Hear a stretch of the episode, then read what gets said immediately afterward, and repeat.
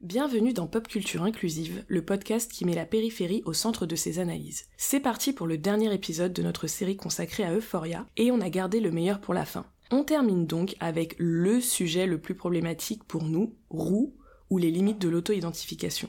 Parce qu'à force de folie scénaristique et d'incohérence, Euphoria nous force à nous poser des questions de fond sur la création artistique. Le pouvoir d'invention juste de l'artiste est-il illimité? Peut-on réellement sortir de sa subjectivité pour écrire des situations et personnages réalistes et jusqu'où?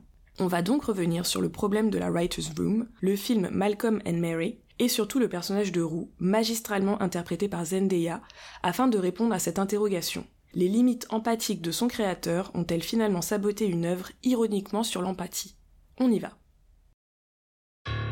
Mount Everest ain't got shit on me.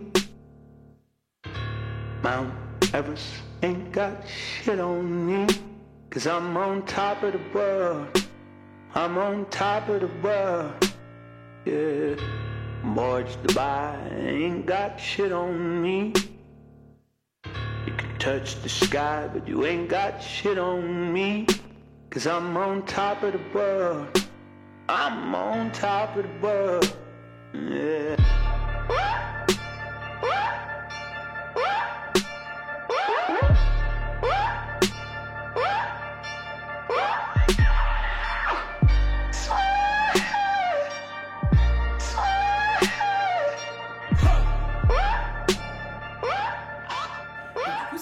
Question d'Euphoria comme une série qui a comme moteur l'empathie. Oui. Ok, ça marche sur les addicts, mais ça marche peut-être pas sur, le reste. Euh, tout le reste. Euh, et donc, euh, bah, cette partie qu'on a appelée Est-ce que Sam Levinson est une omniprésence étouffante? Et on va commencer avec tout simplement l'éléphant, encore une fois, au milieu du couloir, le problème de la Writer's Room. Oui, la Writer's Room, c'est une méthode américaine, mais qui tend à s'étendre un peu partout, mhm. qui consiste à prendre un certain nombre d'écrivains, d'écrivaines, présentant différents profils, de les enfermer dans une salle avec euh, plus ou moins d'eau, d'électricité, à manger, etc., de menacer leur famille s'il n'y a rien de bon, et donc bref, de brainstormer et d'écrire le médium, la série là dans, dans notre cas, jusqu'à ce qu'il y ait un scénario décent. Et du coup, il y a plusieurs intérêts et enjeux à utiliser une Writer's Room. Bah déjà il y a plus d'idées s'il y a plus de monde. Et surtout, il y a une capacité de justesse et d'authenticité démultipliée.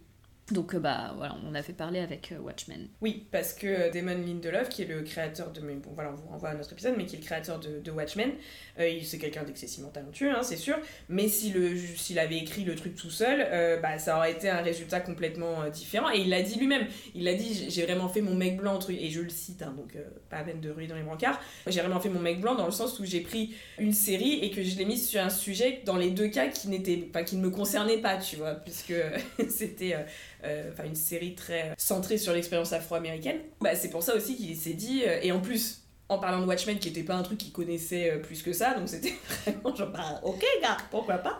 Franchement j'admire l'audace de ça ah ouais ouais audace énorme mais audace qui paye pour ce cas parce que bah le gars aussi a, été assez humble pour reconnaître ses limites et il a collaboré avec une writer's room et c'est pour ça qu'on a un résultat j'ai pas envie de dire parfait parce que j'imagine que ça ça peut jamais être parfait mais qui est qui est exceptionnel quoi. Oui problème. Oui, sauf que dans, notre, dans le cas de Foria, Sam Levinson, il refuse de travailler avec une writer's room. Il disait euh, No writer's room, I would be terrible at managing a writer's room. Il n'y a pas de débat ou quoi. Voilà, je ne saurais pas manager une, euh, une euh, writer's room du coup. Bon, ah bah tu m'étonnes, t'as des gens qui te remettent en question et tout, c'est chiant. Ah bah hein, c'est compliqué, c'est très compliqué. Donc bon bah voilà, au moins, au moins c'est clair. On avait déjà parlé un peu de... Mais dans la première saison c'est moins flagrant, parce que euh, bah, parce que justement il y a eu un processus collaboratif déjà on, a déjà parlé d'Hunter Schaffer du café qu'ils avaient pris qui avait duré hyper longtemps et que Sammy Wilson disait justement je je, je mais il l'a dit de manière générale il dit je je veux parler à mes acteurs et actrices parce que je veux que leur personnage finalement ait une expérience la plus proche possible de ce qu'ils sont avec les limites évidemment quand tu vois Nate et Jacob Elordi. Mm. mais parce que comme ça bah, déjà c'est plus facile pour eux en tant qu'acteurs et actrices et puis ils sont aussi euh, euh, c'est vrai que quand ça te touche plus personnellement t'es plus enclin à te battre un peu pour ton personnage tu vois à donner le meilleur de toi-même entre guillemets pour le personnage on avait aussi parlé du fait que la première saison était ultra scriptée etc etc, etc. processus collaboratif autour de la première saison et euh, bah, deuxième saison, non.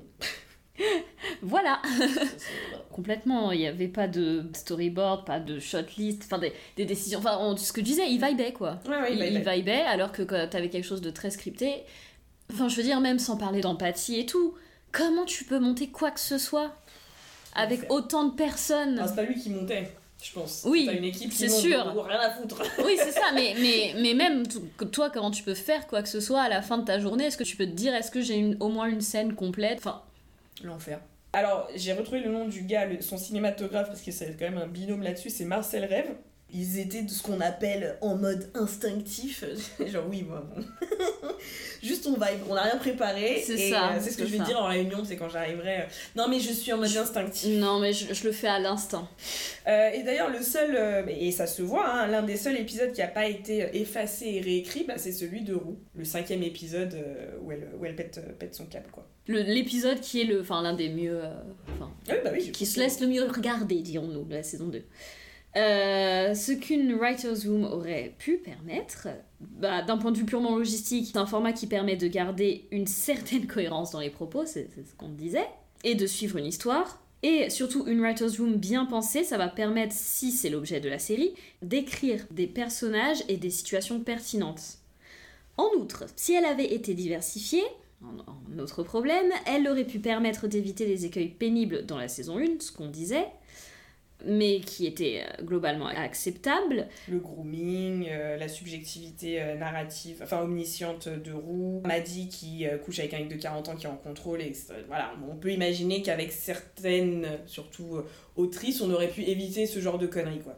Clairement, mais bon, qui, C'était acceptable. qui était acceptable dans le reste de la série, enfin de, de la saison, mais qui deviennent mais complètement incohérentes dans la, dans la saison 2, quoi. Donc euh, l'homophobie, comme on disait, des derniers épisodes, le comportement de Roux, la, dé- la limite la désévolution, la dévolution des, des personnages, euh, voilà. Ça aurait pu complètement éviter ça. Complètement. Et quand on parle de cohérence, euh, c'est euh, sur la partie logistique, c'est parce qu'on on vous l'a déjà dit. Enfin, on a l'impression qu'ils avaient oublié. euh, C'est parce que Game of Thrones, tu peux entre grosses guillemets, c'était excusable les espèces de trous de l'enfer qu'il y avait dans la dernière saison, parce que tu vas dire oui, peut-être qu'on n'avait pas envie de se retaper les huit premières. tu vois. Là, tu te dis quand même d'un épisode à un autre, le gars il a oublié ce qu'il a fait quoi.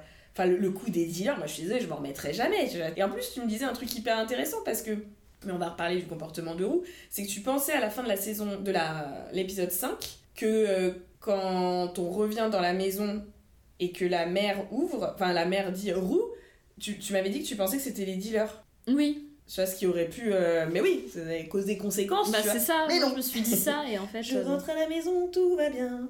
La Writer's Room aurait clairement pu éviter ce genre d'écueil. Oui. Hein, euh, Et oui, mais, des- mais c'est même plus des écueils, c'est des icebergs en fait, Ouais. là que t'avais de- devant toi, quoi. Ouais. Je veux bien comprendre qu'il y ait des erreurs comme dans la saison 1, mais là, euh, Surtout qu'au final, la Writer's Room, c'est toi qui as le dernier mot, tu vois. Oui. Enfin, au pire, t'aimes pas euh, ce qu'on te propose, et bah. bah, tu dis non, et puis voilà, non, et puis tu, et chose, vis quoi. avec tes conséquences. Oui, voilà, et tu vis avec les conséquences, exactement. Mais là, t'as quand même un truc de l'auteur euh, tout puissant. Oui. Enfin, voilà. c'est- Auteur roi, ouais. Et du coup, bah, passons à ça. Euh, est-ce que l'auteur ou l'autrice universelle existe-t-elle Ou existe-t-il? Dans le sens, est-ce que. on- est-ce qu'on est capable d'écrire de manière universelle sur tout Je sais pas si on va être en capacité de répondre à cette question, mais du coup, je, voulais juste vous citer des textes qui donnent un peu à réfléchir autour de ce sujet-là, et comme ça, après, vous pouvez vous faire votre réflexion autour. Donc, on a Jean-François Luette sur les mots sur les mots de Sartre et la difficulté de l'autobiographie. Les mots, c'est la- l'autobiographie de Sartre.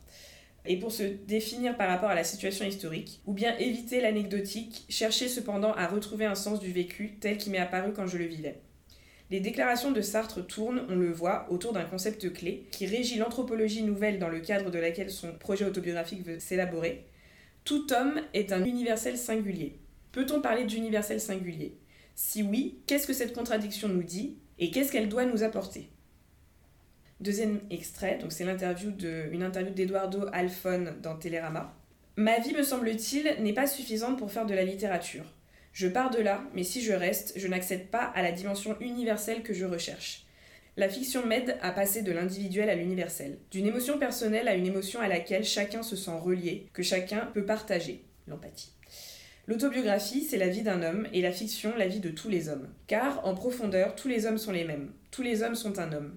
Je ne connais pas les sensations des autres, mais en usant de mes émotions, mes angoisses, mes fragilités, mes peurs, Si je fais correctement mon travail, ceux qui me lisent reconnaîtront leurs angoisses, leurs émotions, leurs fragilités.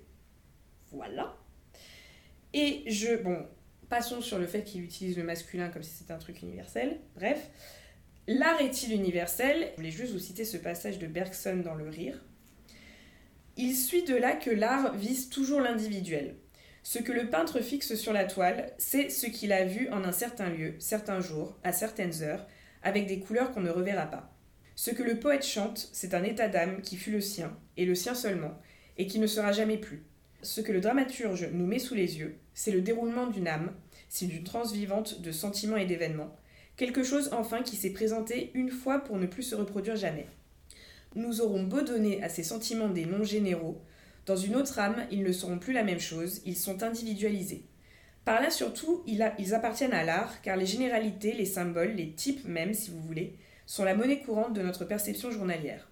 D'où vient donc le malentendu sur ce point? Je saute un petit passage.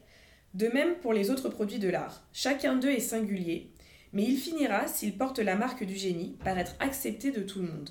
Pourquoi l'accepte-t-on? Et s'il est unique en son genre, à quel point reconnaît-on qu'il est vrai? Nous le reconnaissons, je crois, à l'effort même qu'il nous amène à faire sur nous pour voir sincèrement à notre tour.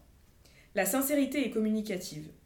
Ce que l'artiste a vu, nous le reverrons sans doute, du moins pas tout à fait de même. Mais s'il l'a vu pour tout de bon, l'effort qu'il a fait pour écarter le voile s'impose à notre imitation. Son œuvre est un exemple qui nous sert de leçon, et à l'efficacité de la leçon se mesure précisément la vérité de l'œuvre.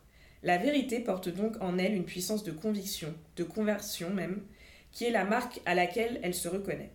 Plus grande est l'œuvre et plus profonde la vérité entrevue, plus l'effet pourra s'en faire attendre, mais plus aussi cet effet tendra à devenir universel.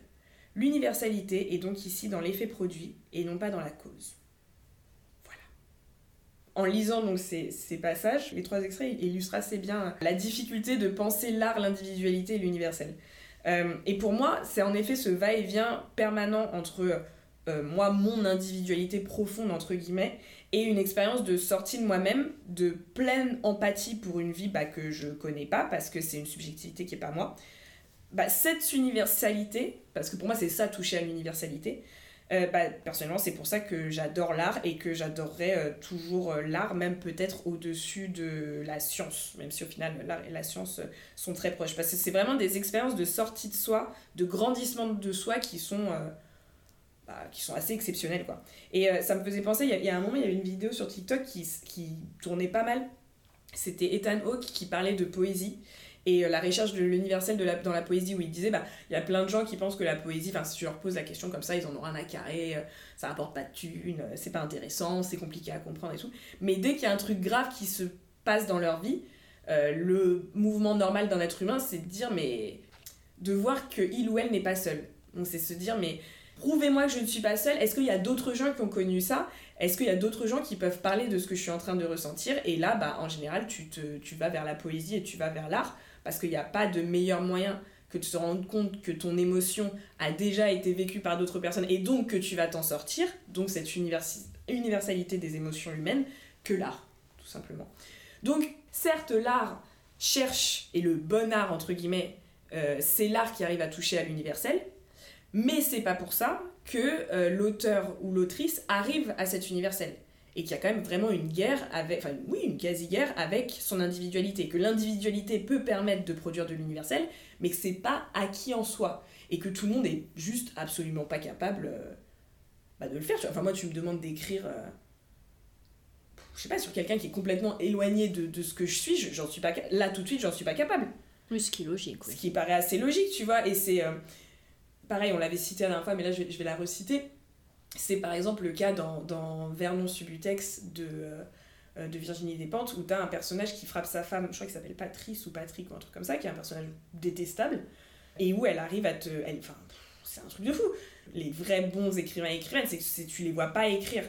Elle arrive à te faire avoir de l'empathie pour quelqu'un qui est détestable. Mais, mais c'est tellement bien écrit, c'est tellement juste, euh, elle arrive tellement peut-être grâce à cette universalité qu'elle a, à toucher les universalités et individualités, enfin peut-être l'individualité de son personnage et d'appeler à l'universel qui nous touche tous et toutes et ce qui permet d'avoir de l'empathie pour un personnage horrible. Enfin, pour moi, c'est ce, passage-là en particulier, c'est euh, c'est un tour de force littéraire, c'est un tour de force, ça devrait être étudié.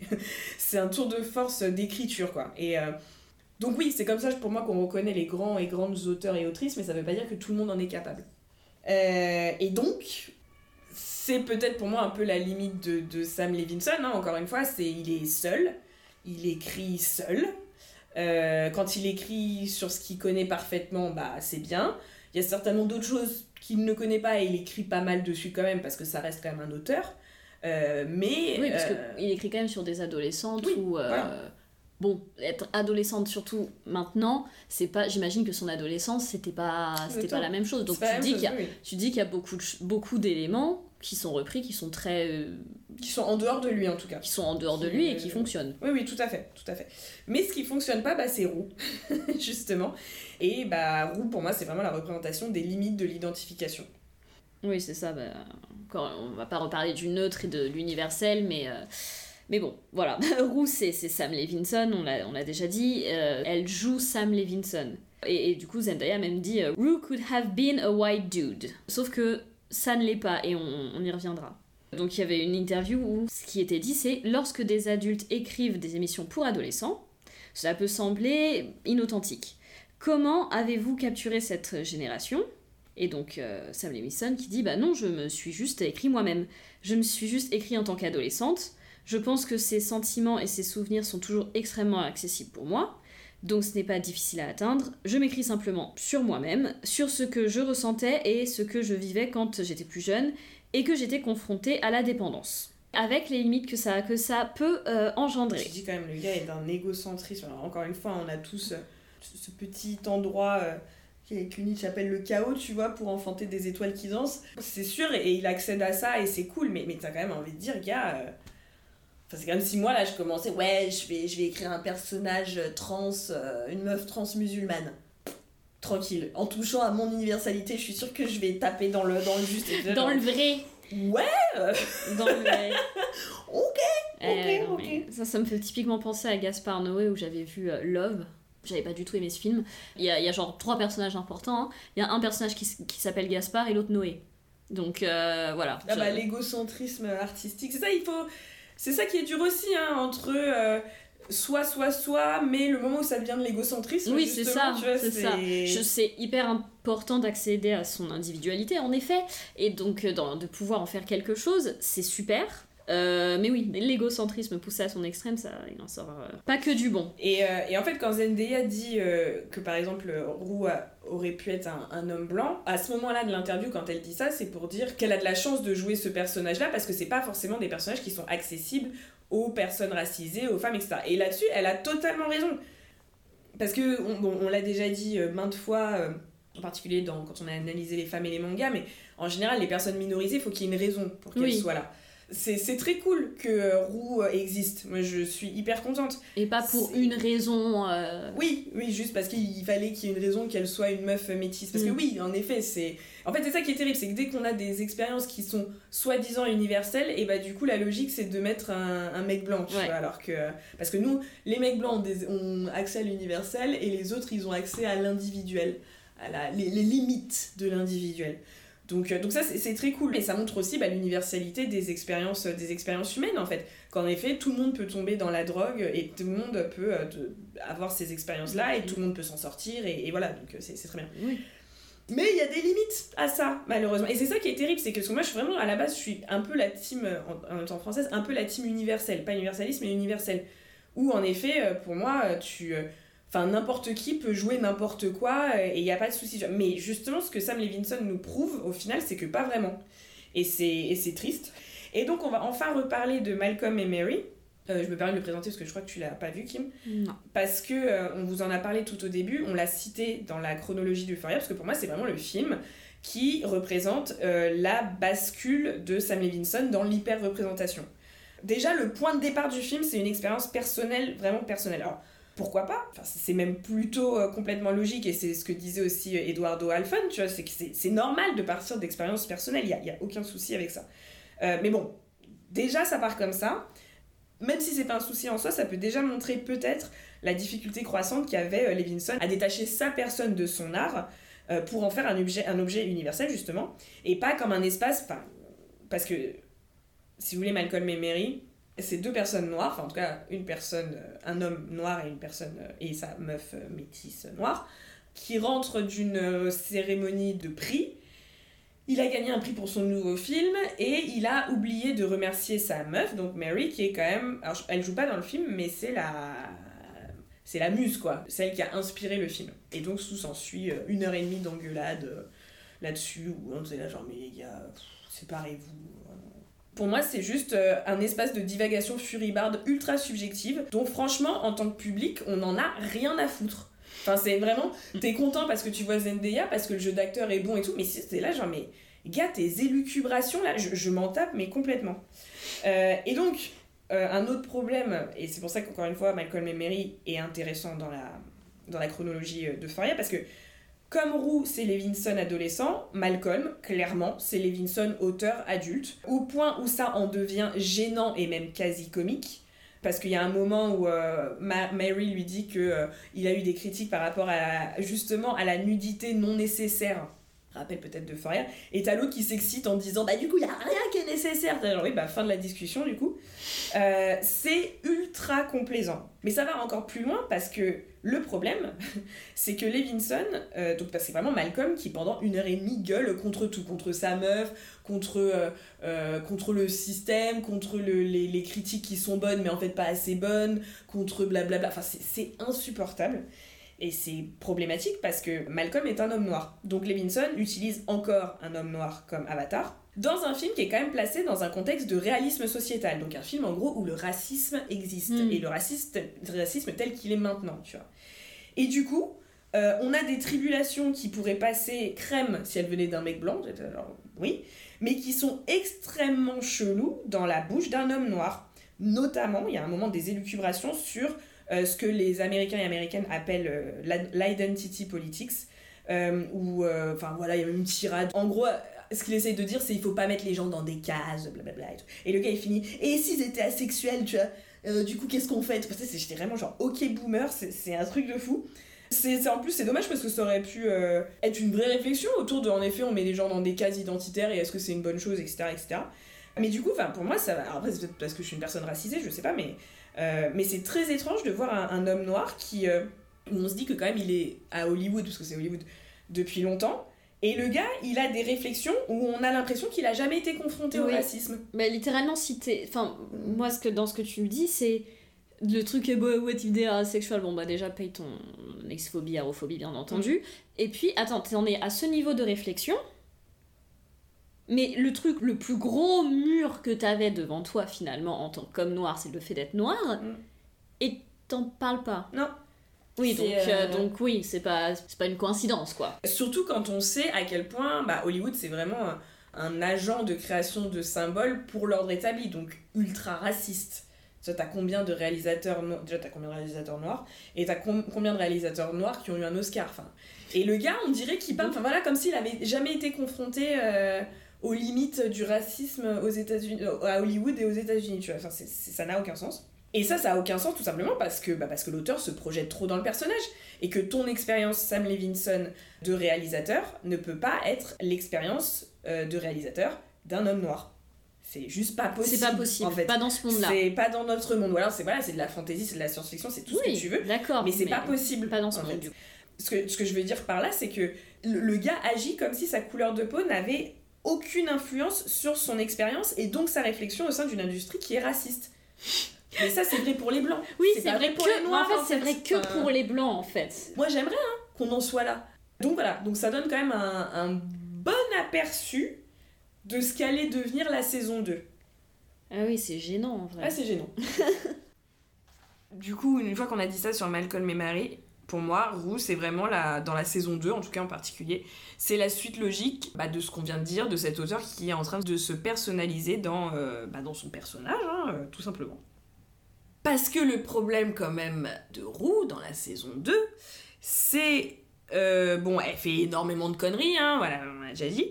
oui, elle part, elle part complètement en cacahuète. Elle part complètement en couille, mais c'est surtout à quel point il y a aucune conséquences à ses actions.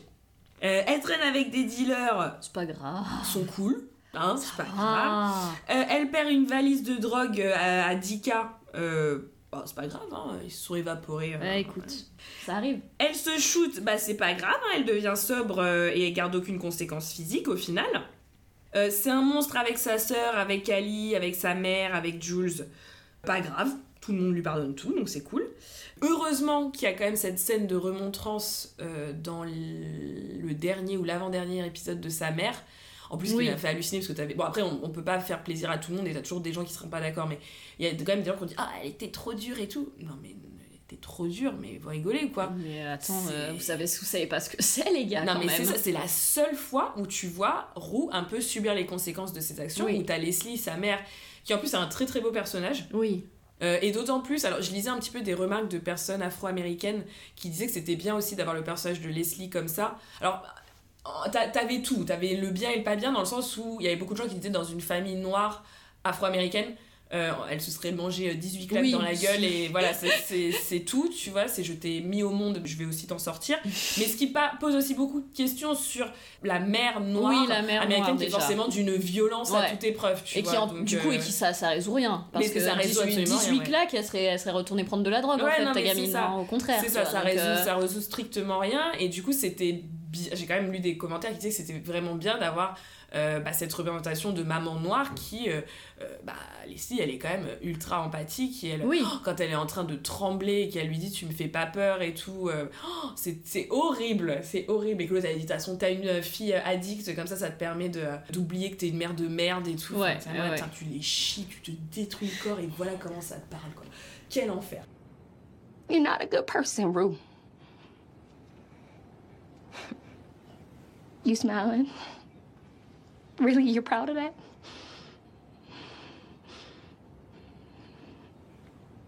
Yeah, it's a shame, Mom. My dad's dead. Kind of keeps you from admitting what a shit fucking mother you are. Oh, poor Leslie. Her daughter's an addict, but you know, her dad did die. You hear that, Gia? You hear that?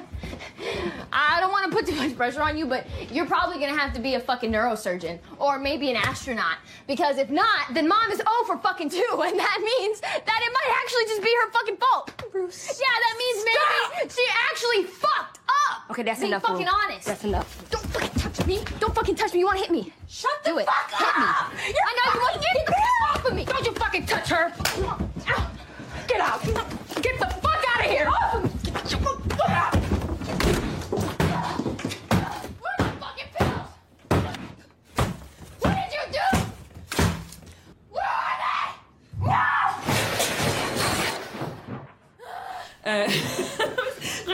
fois j'ai regardé cet épisode, j'ai jamais j'aurais de gosse. Là, c'est vraiment, Ah c'est oui. clair, Ah oui, oui, oui. précis. Non, mais si jamais, L'ingratitude à un niveau. si jamais vous pensez oublier votre contraceptif, c'est- Ah ouais. cet épisode c'est un bon, un bon moyen. Ah bah c'est vrai, j'ai oublié ma pilule, tiens. Ah, mais c'est ça, tu te dis, mais très bien. Elle est horrible. Et oui, euh, j'ai vu aussi pareil des critiques. Après, euh, je, ah, j'ai un, j'ai une connaissance qui a critiqué, euh, qui a dit la même chose que la mère, elle était hyper cruelle, blablabla. Bla, bla, bla. La connaissance en question euh, est un homme blanc, euh, hétéro, cis, très très riche. Donc euh, j'étais un peu là.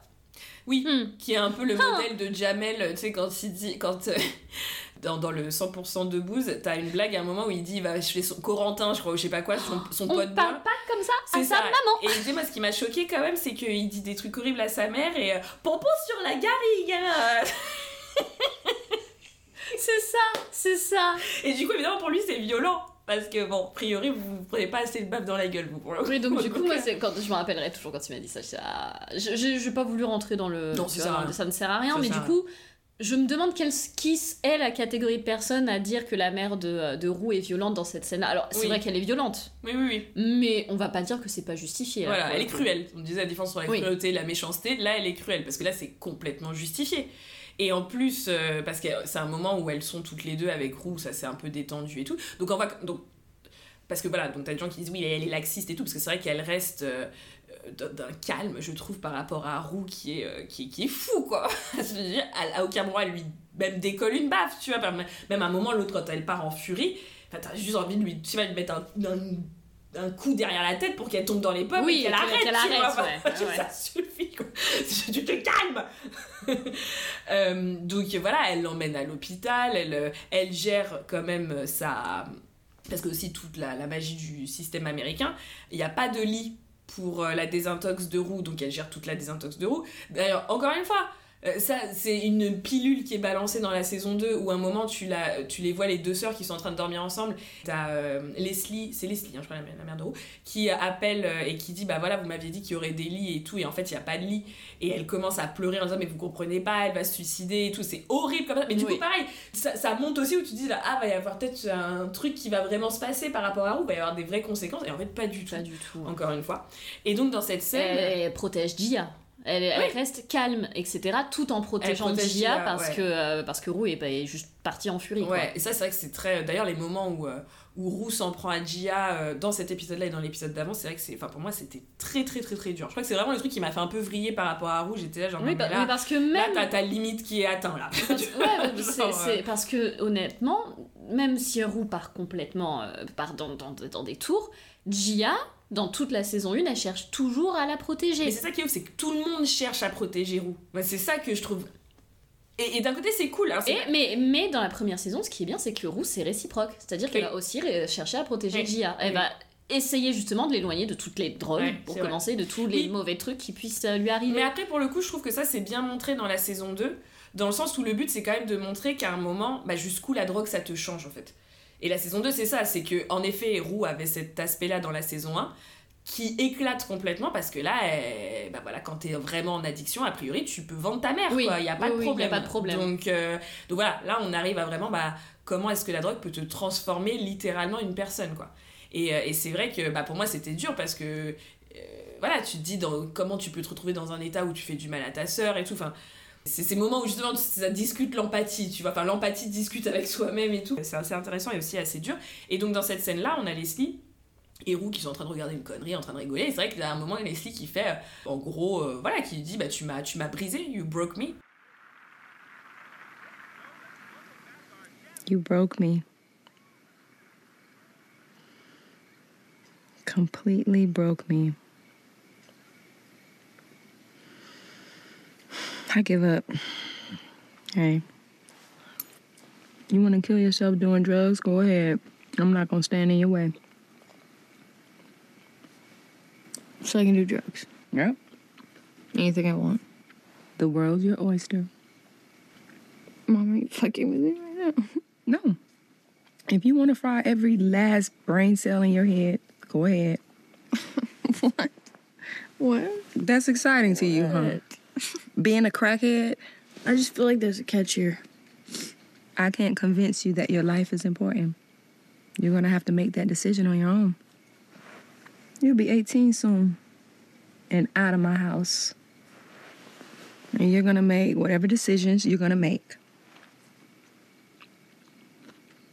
I'm taking you off my plate. Okay. I'm going to focus on Gia. If I have to choose between losing one daughter or two, I'm going to fight to save her. Et, euh, et c'est en plus vraiment les gens qui sont là, c'est dur. Moi je la trouve tellement belle parce qu'il n'y a pas de cri. Elle est très Non. très calme. Elle est en train de manger une glace ou je sais pas quoi. Très calme, très posée. Roux aussi reste très calme Oui. et très posée. En mode fair enough. C'est vrai que là j'ai quand même poussé mémé dans les orties euh, 48 fois. Euh, et où elle Puis passer un euh, tracteur dessus. Ouais, exactement. Et où elle lui dit, euh, Roux, euh, et d'ailleurs, elle, elle lui dit pas, je suis désolée, elle lui dit, Roux, t'as 18 ans, tu dégages. Parce que elle lui dit, tu sais les conséquences par rapport à Gia? Et c'est ça le truc qui Oui. fait vriller. Mais attention, c'est le truc qui fait vriller une mère, c'est ses enfants. Et là, finalement, Roux, elle touche Gia. au seul truc qui pouvait faire vriller sa mère, bah, c'est son autre, son autre enfant, tu vois. Et où Roux, évidemment, étant ultra égocentrique, et parce que, bah voilà, en tant qu'addict, tout ce qui t'intéresse, c'est quand même ta petite personne et puis la drogue. Mais non, tout va bien et tout. Et là, t'as Leslie qui lui dit Bah non, en fait, ça va pas du tout. Euh, elle a des mauvaises notes en salle, elle a été en détention, euh, patati patata. Dès que je rentre dans sa chambre, elle dort pas, Ouais, elle est sur son portable. ouais. euh, Ça non, va ça, ça va pas du tout. Et Leslie lui il fait Mais bon, si tu penses que tout va bien, hein, ça va, tu vois. Et ça, c'est vrai que c'est très dur, mais d'un côté, enfin quelqu'un qui lui dit un peu la réalité. Je préfère perdre une fille que les deux. Et lui dit voilà, je vais, je vais me focuser sur Gia, quoi. Et là, je pense qu'on retrouve la roue que tu disais dans la première saison, qui est quand même vraiment dans la protection de sa petite sœur. Et c'est pour ça aussi, je pense qu'elle éclate pas euh, dans les tours, etc. Parce que, euh, bah, qu'est-ce que tu veux Où est le faux? Oui. Oui, et puis que je trouve euh, intéressant, c'est le parallèle avec Roux qui arrête pas de dire euh, Est-ce que tu penses que je suis une mauvaise personne da, da, da, da, da et sa mère qui lui dit Mais t'es une mauvaise personne. Oui, c'est la seule qui lui dit. Finalement, je me demande si c'est pas ce que Roux voulait entendre. c'est ce qu'elle-. Mais elle pousse, elle pousse, elle pousse. Et c'est aussi peut-être pour ça qu'elle s'est pas énervée parce que finalement le but il, est, il a été aussi atteint. C'est bon, bah, tout ce que je pensais qui allait arriver arrive. Pas besoin de crier, pas besoin de partir et tout. Non, c'est c'est ça. Au moment, quand même, il faut le dire, au moment où, où Leslie dit ça, c'est quand Jules est au maximum de sa connerie dans l'épisode 5 et où elle lui dit, tu, là, enfin, elle lui dit pas là, elle lui dit, tu n'es pas une bonne personne. Euh, ou euh, Voilà. euh, Roux est au maximum de sa connerie. ouais. Oui, pardon, j'ai dit Leslie? T'as dit Jules. Ah, Jules, pardon. Non, euh, où Roux est au maximum de sa connerie. Et c'est à ce moment-là que Leslie lui dit T'es pas une bonne personne.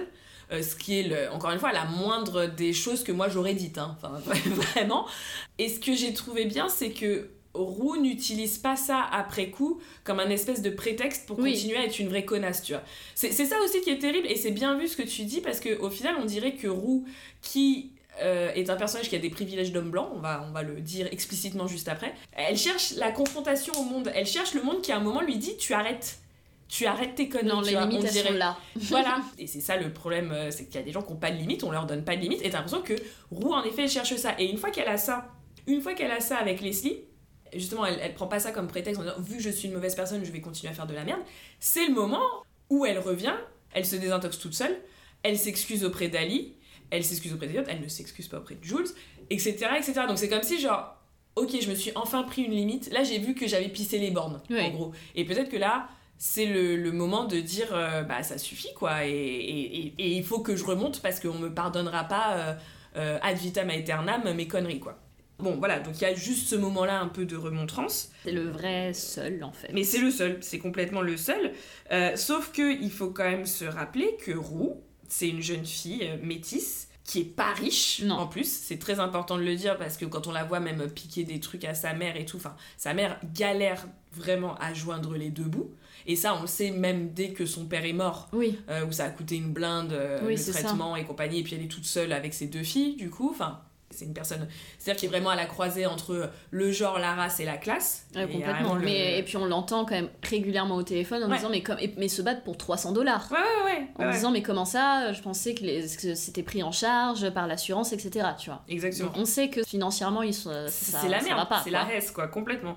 Et du coup, quand on sait tout ça, c'est complètement improbable qu'elle subisse pas les conséquences de ses actions. C'est même une des différences entre les dominants et les dominés, c'est que t'as des gens qui ne causent et conséquences, comme dirait le mérovingien.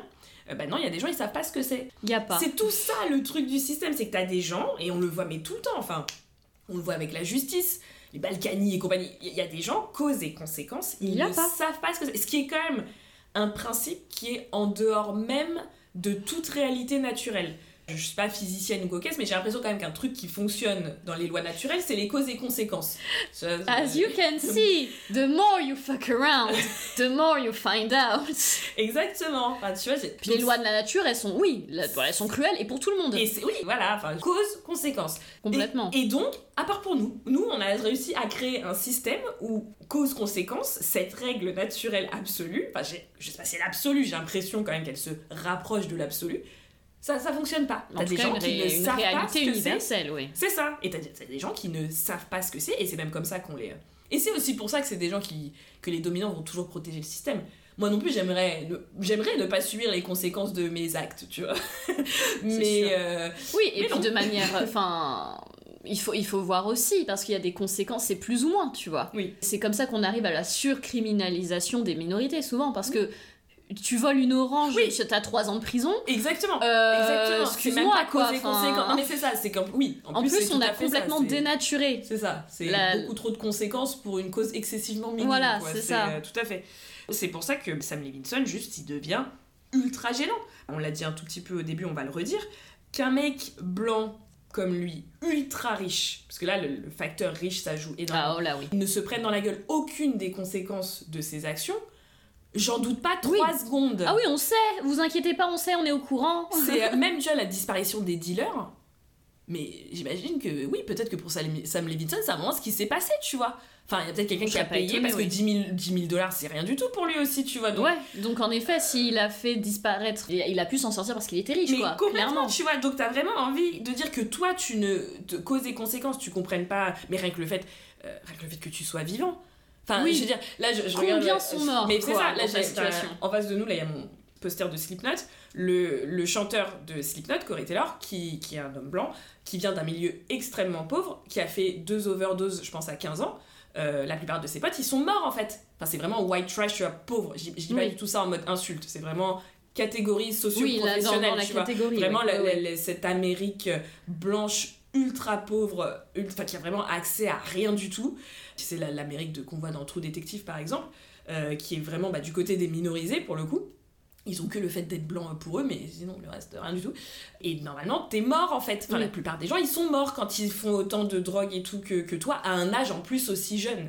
Donc, euh, Corey Taylor, c'est une exception. Et il le dit lui-même, tu vois, la plupart des gens, ça se passe pas comme ça. À part, évidemment, si t'es blindé de thunes.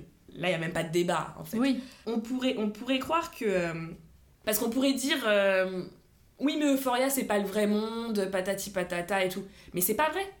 C'est pas vrai parce que... On pourrait être, hein, tu vois, dans un monde de fantasy où le racisme, ça existe pas, où le classisme, ça existe pas. Ok, très bien, moi, j'ai pas de problème avec ça. Mais le problème, c'est que Euphoria, c'est pas ça. Et c'est exactement le même problème que dans Malcolm and Mary. C'est que l'histoire est ancrée dans notre réalité, avec évidemment euh, des petites folies, etc. Mais c'est dans notre réalité sociétale. À un moment, on a Ali qui fait tout un discours justement sur le racisme, sur le racisme anti-noir et sur les, bah, les dynamiques de domination raciale. T'as euh, Roux qui porte un t-shirt Malcolm X et tout. Donc c'est ancré dans notre monde. Donc me fais pas croire que justement la classe, la race, le genre, ça n'existe pas dans la compréhension d'un personnage comme celui de Roux. oui. Tu vois?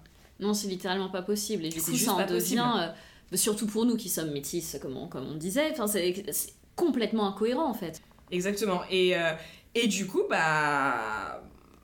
C'est hyper gênant. Enfin, moi, je suis la première, tu vas dire encore une fois, je suis très contente euh, de voir euh, Zendaya jouer un rôle qui aurait plutôt dû être joué entre. dû, entre très grosses guillemets, évidemment, par un mec blanc, etc. Il n'y a pas de problème, je pense qu'on est tous et toutes capables de tout jouer, il n'y a pas de, de souci. Mais là, c'est gênant. C'est vraiment, mon gars, tu, tu as apposé ta subjectivité à un personnage qui, dans le monde actuel, encore une fois, ou alors tu n'ancres pas ta série dans le monde, dans le monde réel, dans l'Amérique actuelle des Gen Z, c'est juste pas possible en fait. Ton aspect dominant, it shows. Oui. It shows way too fucking much. Ouais, bah, Enfin- de manière à ce que du coup, bah, on, enfin, du coup, c'est hyper raciste finalement. C'est hyper raciste, c'est hyper, classiste, c'est hyper. Enfin, t'es là, mais. Quoi? Ouais, ouais, et, en, en disant ça, on n'est pas du tout en train de dire que voilà, il faut que Roux elle soit punie, etc. etc. C'est pas, c'est pas de la punition, c'est juste une sorte de réalisme. Euh, et encore une fois, c'est la, substan- la, la suspension d'incrédulité. Il y a des choses où, par exemple, le fait que beaucoup des costumes, etc., c'est des trucs de marque qui coûtent une blindaxe, alors que t'as pas l'impression que les gens soient très euh, riches. Non. À la limite, à la limite, c'est à moitié classiste et tout, mais à la, moi, à la limite, je m'en fous, tu vois. Mais là, c'est gênant parce qu'en fait, le gars fait une série sur l'empathie, mais on voit les limites de son Ouais. empathie avec le personnage de Roux, avec son personnage principal. Bah, c'est triste parce que du coup, c'est ton propre thème que t'as réussi à, à complètement foutre en l'air, quoi. Ouais, exactement. euh, ouais, t'es là, bah bravo. Congratulations, you played yourself. C'est complètement. Littéralement. Li- Littéralement, littéralement. On a quand même, à la fin de la série, du coup, euh, Roux qui part en mode Youpla Bout. Je suis restée sobre jusqu'à la fin euh, de, De l'année. de l'année. Enfin, je sais pas si ça restera comme ça, mais au moins j'essaye. Et t'es là, alors comment c'est possible? Ouais. Que Roux, qui, en plus, le postulat, on rappellera que le postulat de la série, c'est elle ne veut pas rester sobre. Mm. Donc, qu'elle arrive dans sa enfin, dans, dans l'évolution de son personnage à finalement arriver à, Je suis allée trop loin. ouais, à se dire oui, je suis allée trop loin, et du coup, mais on dirait que c'est magique et que c'est facile. Sans aide. Sans aide, Sans comme ça, ça lui euh, est tombé dessus. La, la sobriété, bim, comme Ouais. ça, tu vois. Ouais, ouais, tout à fait. Et ça fait pas sens du tout. Même ce que ça dit sur l'addiction, c'est un peu bizarre. On a l'impression qu'il y a que finalement c'est qu'une question de volonté. Oui, c'est Hein, ça. Voilà. C'est ça, mais si, Si tu voulais vraiment, hein. Bah et voilà, et on retombe sur de la, de la fausse méritocratie, tu vois. Oui. Genre, si tu voulais vraiment, tu serais pas addict. Bah du coup, pourquoi il y a des addicts en fait? Oui, oui, oui, non, tout à fait. Bah, c'est des gens qui se sortent pas les doigts, ma sœur, tout simplement. Vous ne voulez pas être des membres productifs de la société de manière consciente et choisie, et bah, euh, pas d'aide pour vous. Voilà, mourrez dans le caniveau, rien à foutre. Mais, euh, On a atteint la limite de l'empathie et de la projection. exactement. Pour notre conclusion, c'est vrai que, bah, encore une fois, euh, Euphoria, c'est une série qu'on aime malgré tout, qu'on aime quand même beaucoup. Oui. euh, qui est une. euh, Enfin, c'est un peu tout ce qu'on attend d'une œuvre artistique, enfin, d'une œuvre artistique, de l'art tout simplement. Euh, C'est-à-dire nous, nous présenter des histoires, des personnages, des situations qu'on connaît pas forcément, qui nous caressent pas dans le sens du poil, mais qui nous font quand même nous accrocher Oui. euh, aux personnages et, au- et à l'histoire, tout simplement. Mais c'est vrai que c'est marrant parce que c'est une série qui réussit très bien sur certains aspects à faire fonctionner euh, à balle le réservoir à empathie, mais qui, euh, sur certains aspects, n'y arrive pas du tout, tout simplement parce que bah, ça permet une vraie réflexion sur l'auteur, quoi. Et que, bah, à un moment, il est impossible à chacun de sortir pleinement de sa subjectivité. Alors des fois ça se voit pas trop euh, sur certains personnages, certaines situations parce que parce que justement il y a moins de, de force sociétale on va dire qui est apposée sur telle ou telle caractéristique de tel ou tel personnage. Mais des fois ça se voit euh, comme le nez au milieu de la figure et c'est le cas euh, encore une fois de Sam Levinson parce que que lui ne, ne sache pas, encore une fois, ce que ça veut dire les causes et conséquences de ses actions euh, par rapport à la drogue, je, je veux bien le croire en tant que personne privilégiée, mais il fallait pas du coup utiliser un une personne minorisée et non privilégiée pour parler de ces sujets-là parce que c'est juste totalement irréaliste et franchement désagréable à regarder au final. Donc, euh, et en plus, voilà, ça montre euh, bah, voilà, une série qui parle d'empathie mais qui montre les limites de l'empathie. quoi. Donc en gros, gars, juste euh, engage une writer's room, Writer's quoi. room, Enfin, mec. c'est simple. Mec, writer's room, parce que oui, bah, c'est ça, parce qu'en plus, y a, enfin, les, les thèmes d'Euphoria, ils sont hyper violents. Enfin, tu restes, tu restes pas forcément dans les sentiers battus, et même toi, ce que tu peux penser de quelque chose, bah tu vois que tu peux complètement retourner ton point de vue, etc. Complètement. Donc c'est vraiment, c'est la série à chaque fois, je me, quand je vois la saison 2, je me dis bah dommage. Vraiment dommage parce qu'il y a vraiment quelque chose, même au niveau du deuil. Enfin le, le deuil, c'est, c'était pas le thème, donc on n'en a pas trop parlé, mais c'est pas forcément facile de parler de ce thème-là, et pour autant, il, a- il est quand même très bien géré. Ah ouais. Donc t'as toute cette histoire sur le deuil, sur les addictions qui sont hyper bien gérées. Sauf que voilà, on est dans le monde merveilleux où, euh, où on peut transposer n'importe quelle expérience sur n'importe quelle personne. C'est pas vrai. Un jour viendra peut-être où ce sera vrai, mais c'est pas le cas. Et la neutralité complète n'existe pas. Bah, on vit forcément dans une situation donnée. Mm. Et on l'a déjà dit, euh, c'est pareil pour le travail scientifique si vous êtes dans les euh, études supérieures. C'est-à-dire que la neutralité, elle n'existe pas. Mm. On y a forcément de la subjectivité. Ce qui veut pas dire qu'on peut rien faire, hein, ou qu'on peut faire seulement un travail dans sa catégorie euh, Oui, sociale. et on n'en sort pas. et et- on n'en sort ouais, pas, et voilà. Non, c'est pas, c'est pas ce qu'on dit. Mais ça veut dire ne pas être complètement égocentrique. Se dire, bah en fait, cette situation, je ne la connais pas, Mm. on peut, du coup, je vais aller me renseigner ailleurs. Ouais, tout simplement. C'est pas une fatalité dans le sens, c'est pas parce que tu connais pas que t'es déterminé à ne jamais connaître. Oui. Tu vois, comme, comme je disais tout à l'heure, ma blague sur euh, une personne trans musulmane, enfin, je peux aussi aller me renseigner, c'est là à l'instant T. Mais si je vais me renseigner, si je vais lire, etc., etc., ça fera de moi peut-être une personne plus en capacité de raconter ces expériences-là. Tu vois, enfin, à un moment, il suffit juste de se renseigner. Hein. C'est Oui. pour ça qu'on dit que Euphoria n'est pas, n'est pas condamné à être à un moment un espèce de délire euh, de mec qui se cosplay dans des euh, personnes racisées, tu vois. Non, euh, il suffit juste de réintégrer des gens dans l'écriture de, de cette putain de Bah, série. il Comme de- ils étaient au début. Comme hein, c'était au début, euh, et puis bah, en fait, il suffit de faire preuve d'empathie. Et ben je pense que c'est la meilleure, euh, la meilleure conclusion qu'on pouvait, qu'on pouvait donner. Bon bah voilà, c'est fini pour cet épisode. On espère que ça vous a plu. Comme d'habitude, n'hésitez pas à venir nous en parler en commentaire, euh, sur Insta, sur Twitter, sur TikTok, où vous voulez. Euh, nous, on vous dit à la prochaine fois, qui sera peut-être la dernière, euh, pour un Oui. petit moment, Ouais. en tout cas. Donc, on verra. On verra, on verra. On essaiera peut-être d'en, ouais, quand même d'en faire un avant de, Oui, avant de, de, de partir. avant de partir. En tout cas, bah, merci à toutes et à tous. Faites attention à vous, portez-vous bien. Et puis, euh, et bah, à la prochaine. À la prochaine, on vous aime, portez-vous bien. Bisous